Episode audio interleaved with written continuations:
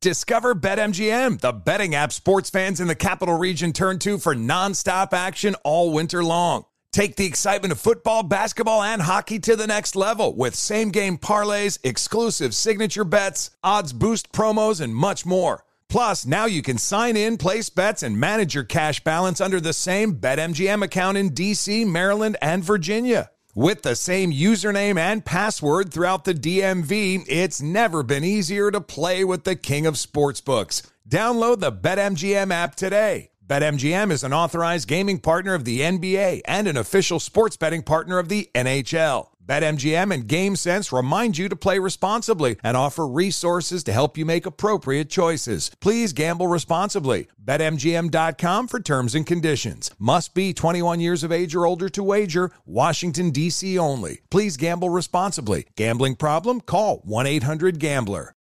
Smart journalism. Fascinating topics. Words that describe CNN's podcast, The Assignment with Audie Cornish. We are revisiting the public school culture wars. What have we learned from the kids who fought against book bans? We really started the club to get students reading these books. Students have an opinion in this fight, too. How has the war over books sparked a backlash to the so called parents' rights movement? It's not okay what they're doing, and they're being watched. Listen to The Assignment with Audie Cornish, streaming now on the iHeartRadio app.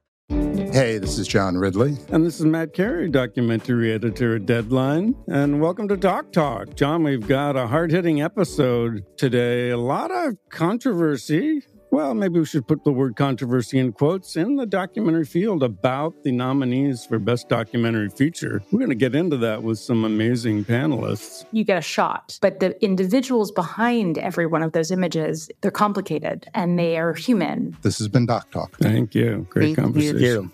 There's plenty to celebrate in March and ex-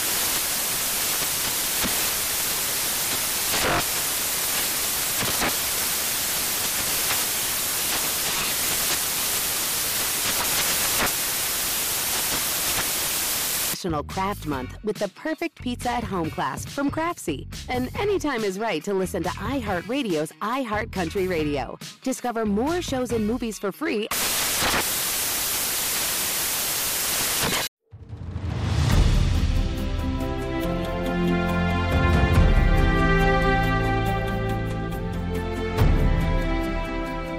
And we continue with our American stories.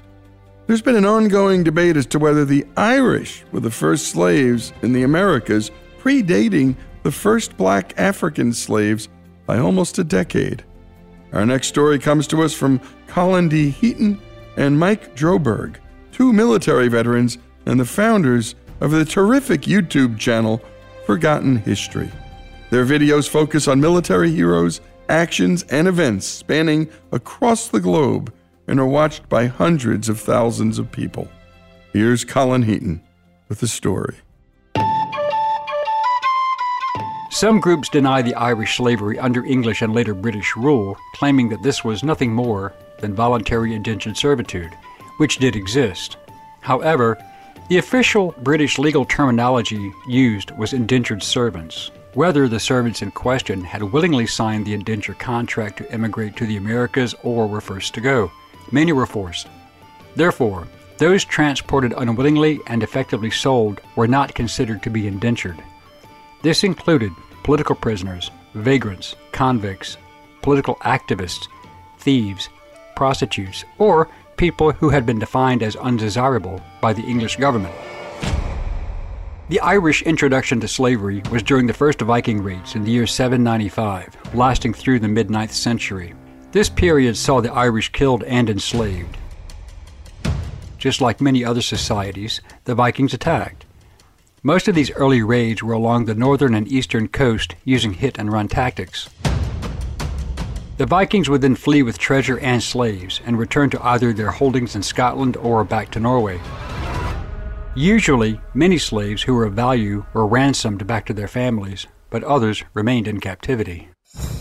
Then, from the year 837 onward, larger targets such as the greater monastic towns of Armagh, Glendalough, Kildare, Slane, Clonard, and Clonmacnoise, and Lismore were hit by larger forces. These large scale raids generally spared the smaller local churches and villages far inland, but slaves were still taken. Mostly to Scotland and Iceland. In 875, Irish slaves in Iceland launched Europe's largest slave rebellion since the end of the Roman Empire, when Hrolfilf Hjalmarsson's slaves killed him and fled to Vestmannaeyjar. In 841, the port that became known as Dublin was taken and occupied by both Olaf and Ivar the Boneless, and by 853, this part of Ireland was a Norse trading center, and slaves were a large part of it. But Irish resistance was not over. In 980, the Irish, under Mael Sechnaill Mac Domhnaill, king of Meath, fought and managed to defeat the Vikings and freed all of their slaves. Some Vikings who remained assimilated and adapted to Christianity and became part of Irish society. The final nail in the coffin regarding Vikings holding land and taking slaves was in 1014 at the Battle of Clontarf when Brian Boru, High King of Ireland, attacked Dublin, aided by his allies, the Limerick Vikings. They fought other Irish allied to the local Vikings in Dublin, and Boru's force won, and all the slaves were again freed, thus ending the legacy of constant Norse raids, whether from Danes or Norwegians. In 1155, Pope Adrian IV supposedly gave Henry II of England a papal bull, granting the king the authority to invade Ireland. However, many historians believe that this authorization was a forgery. Regardless, Adrian's successor, Pope Alexander III, granted the lands of Ireland to Henry II, although it was not his land to give. The Normans were initially invited to Ireland by Dermot MacMurrough, the deposed King of Leinster. In October 1171, King Henry II landed in Ireland and allowed Dermot to recruit soldiers and mercenaries, as Ireland was made up of several kingdoms at war with each other. The city of Dublin and the surrounding area were under Norman occupation and would be called the Pale, or the Safe Zone. Going beyond that was considered foolish, hence the term we use today, going beyond the pale. Following the Battle of Kinsale, in 1601, when the Irish and Spanish alliance was defeated, the Irish aristocracy fled to Europe, but the commoners remained. After nearly a decade, King James I of England gave permission for the English Governor General to collect and sell the captured Irish soldiers as slaves and send them to the New World in the Americas. In 1612, the first recorded Irish slaves were sold, possibly to the Portuguese, and taken to the Amazon River basin, in their colony in modern day Brazil. This brought them to the New World. There has been some dispute as to whether these people were indentured servants or slaves, but it is clear that they were forced out of Ireland to the New World, so it seems illogical and ridiculous to assume that they went voluntarily, hence the status of slaves. It has been chronicled that in 1625, James I's son, Charles I, issued the decree but given the timeline and James's death, it would appear that his son, Charles, probably did issue the royal decree authorizing the Irish slaves. This included prisoners captured, those deemed to be common criminals, and rabble rousers who were sold. They were to become the property of the English plantation owners in the North American colonies. As a result, tens of thousands of Irish men and women were sent to the Eastern American colonies, as well as Guyana, Antigua, and Montserrat, as well between 1629 and 1632 as other Caribbean locations over the next few decades were infiltrated. By 1637, approximately 69% of the population of Montserrat were Irish. Many were indentured servants, yet some were slaves. The rationale was simple. Black slaves had to be purchased at a cost of around 20 to 50 pounds sterling, a huge sum of money in those days. However, Irish slaves were sold for 900 pounds of cotton per person, but also traded for tobacco and indigo in a straight barter system. The Irish then became the largest source of slaves for English slave traders and plantation owners, far surpassing the African slave trade until the early to mid 1700s. Between 1641, during the Irish Rebellion, to 1652, over 550,000 Irish were killed by English forces and 300,000 more were sold as slaves, mostly military aged men. Their children, especially women and girls, were sold and considered quite valuable in the domestic service role. The greatest perpetrator of this was Oliver Cromwell, who defeated Charles I in 1649 during the English Civil War and had him executed. Cromwell, as Lord Protector, waged a ruthless war against the Irish, starting in 1649. By 1650, it is claimed that nearly 29,000 Irish were sold to planters in St. Kitts. During the decade of the 1650s, it is also claimed, as well as disputed, that around 100,000 Irish children, generally from 10 to 14 years of age, were taken from their parents and were also sold, and sold themselves also as slaves or indentured servants in the West Indies, Virginia, the Carolinas, and New England. Between 1651 and 1660, the Irish slaves far outnumbered the colonists in all areas. In 1652, Cromwell ordered that 12,000 Irish were to be sold to Barbados. On 1 May 1654, his To Hell or to Connacht proclamation was issued during the Act of Settlement of 1662. This was when the English began confiscating all Irish held lands, and the native Irish were relocated west of the Shannon River. Those who resisted were sent to the West Indies as slaves or executed.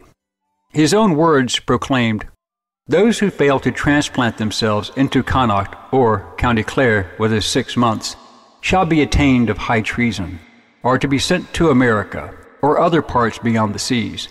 Those banished who return ought to suffer the pains of death as felons by virtue of this act without benefit of clergy. The English could kill the Irish without penalty, but selling them offered great profit.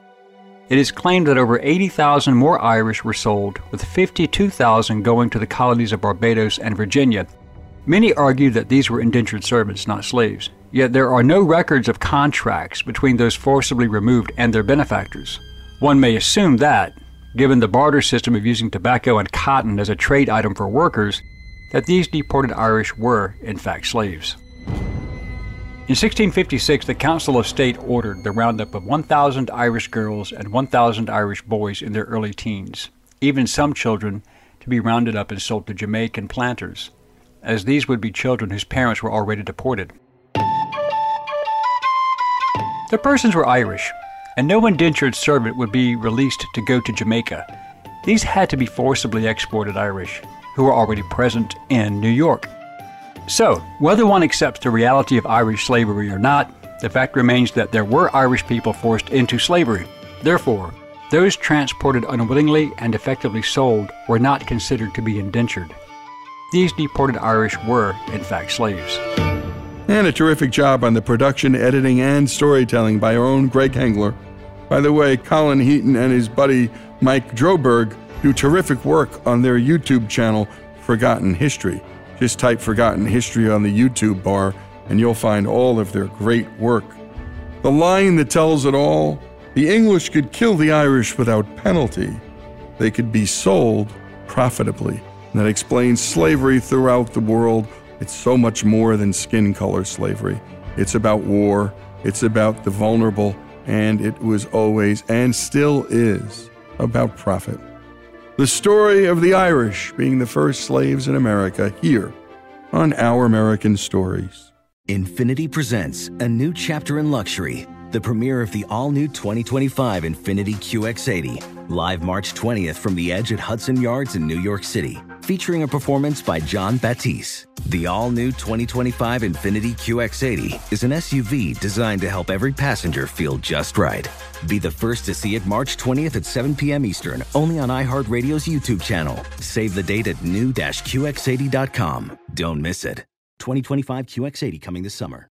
I'm Dr. Sanjay Gupta, CNN's chief medical correspondent, and this is Chasing Life three out of four U.S. adults are considered overweight or have obesity. 75% of Americans. Dr. Fatima Cody Stanford. Our weight is one factor that plays a role in our health, but by itself, it doesn't give us the full story of who we are. We have to look at our full person. Listen to Chasing Life, streaming now on the iHeartRadio app. Billie Eilish and Finneas O'Connell, they're with us today on Crew Call.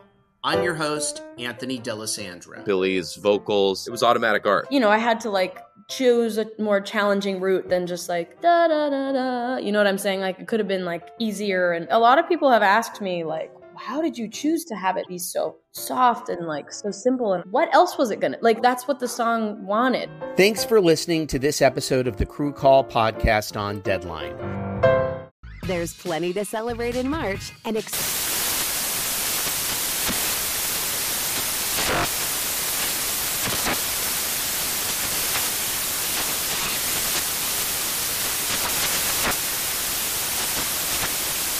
National Craft Month with the perfect pizza at home class from Craftsy. And anytime is right to listen to iHeartRadio's iHeart Country Radio. Discover more shows and movies for free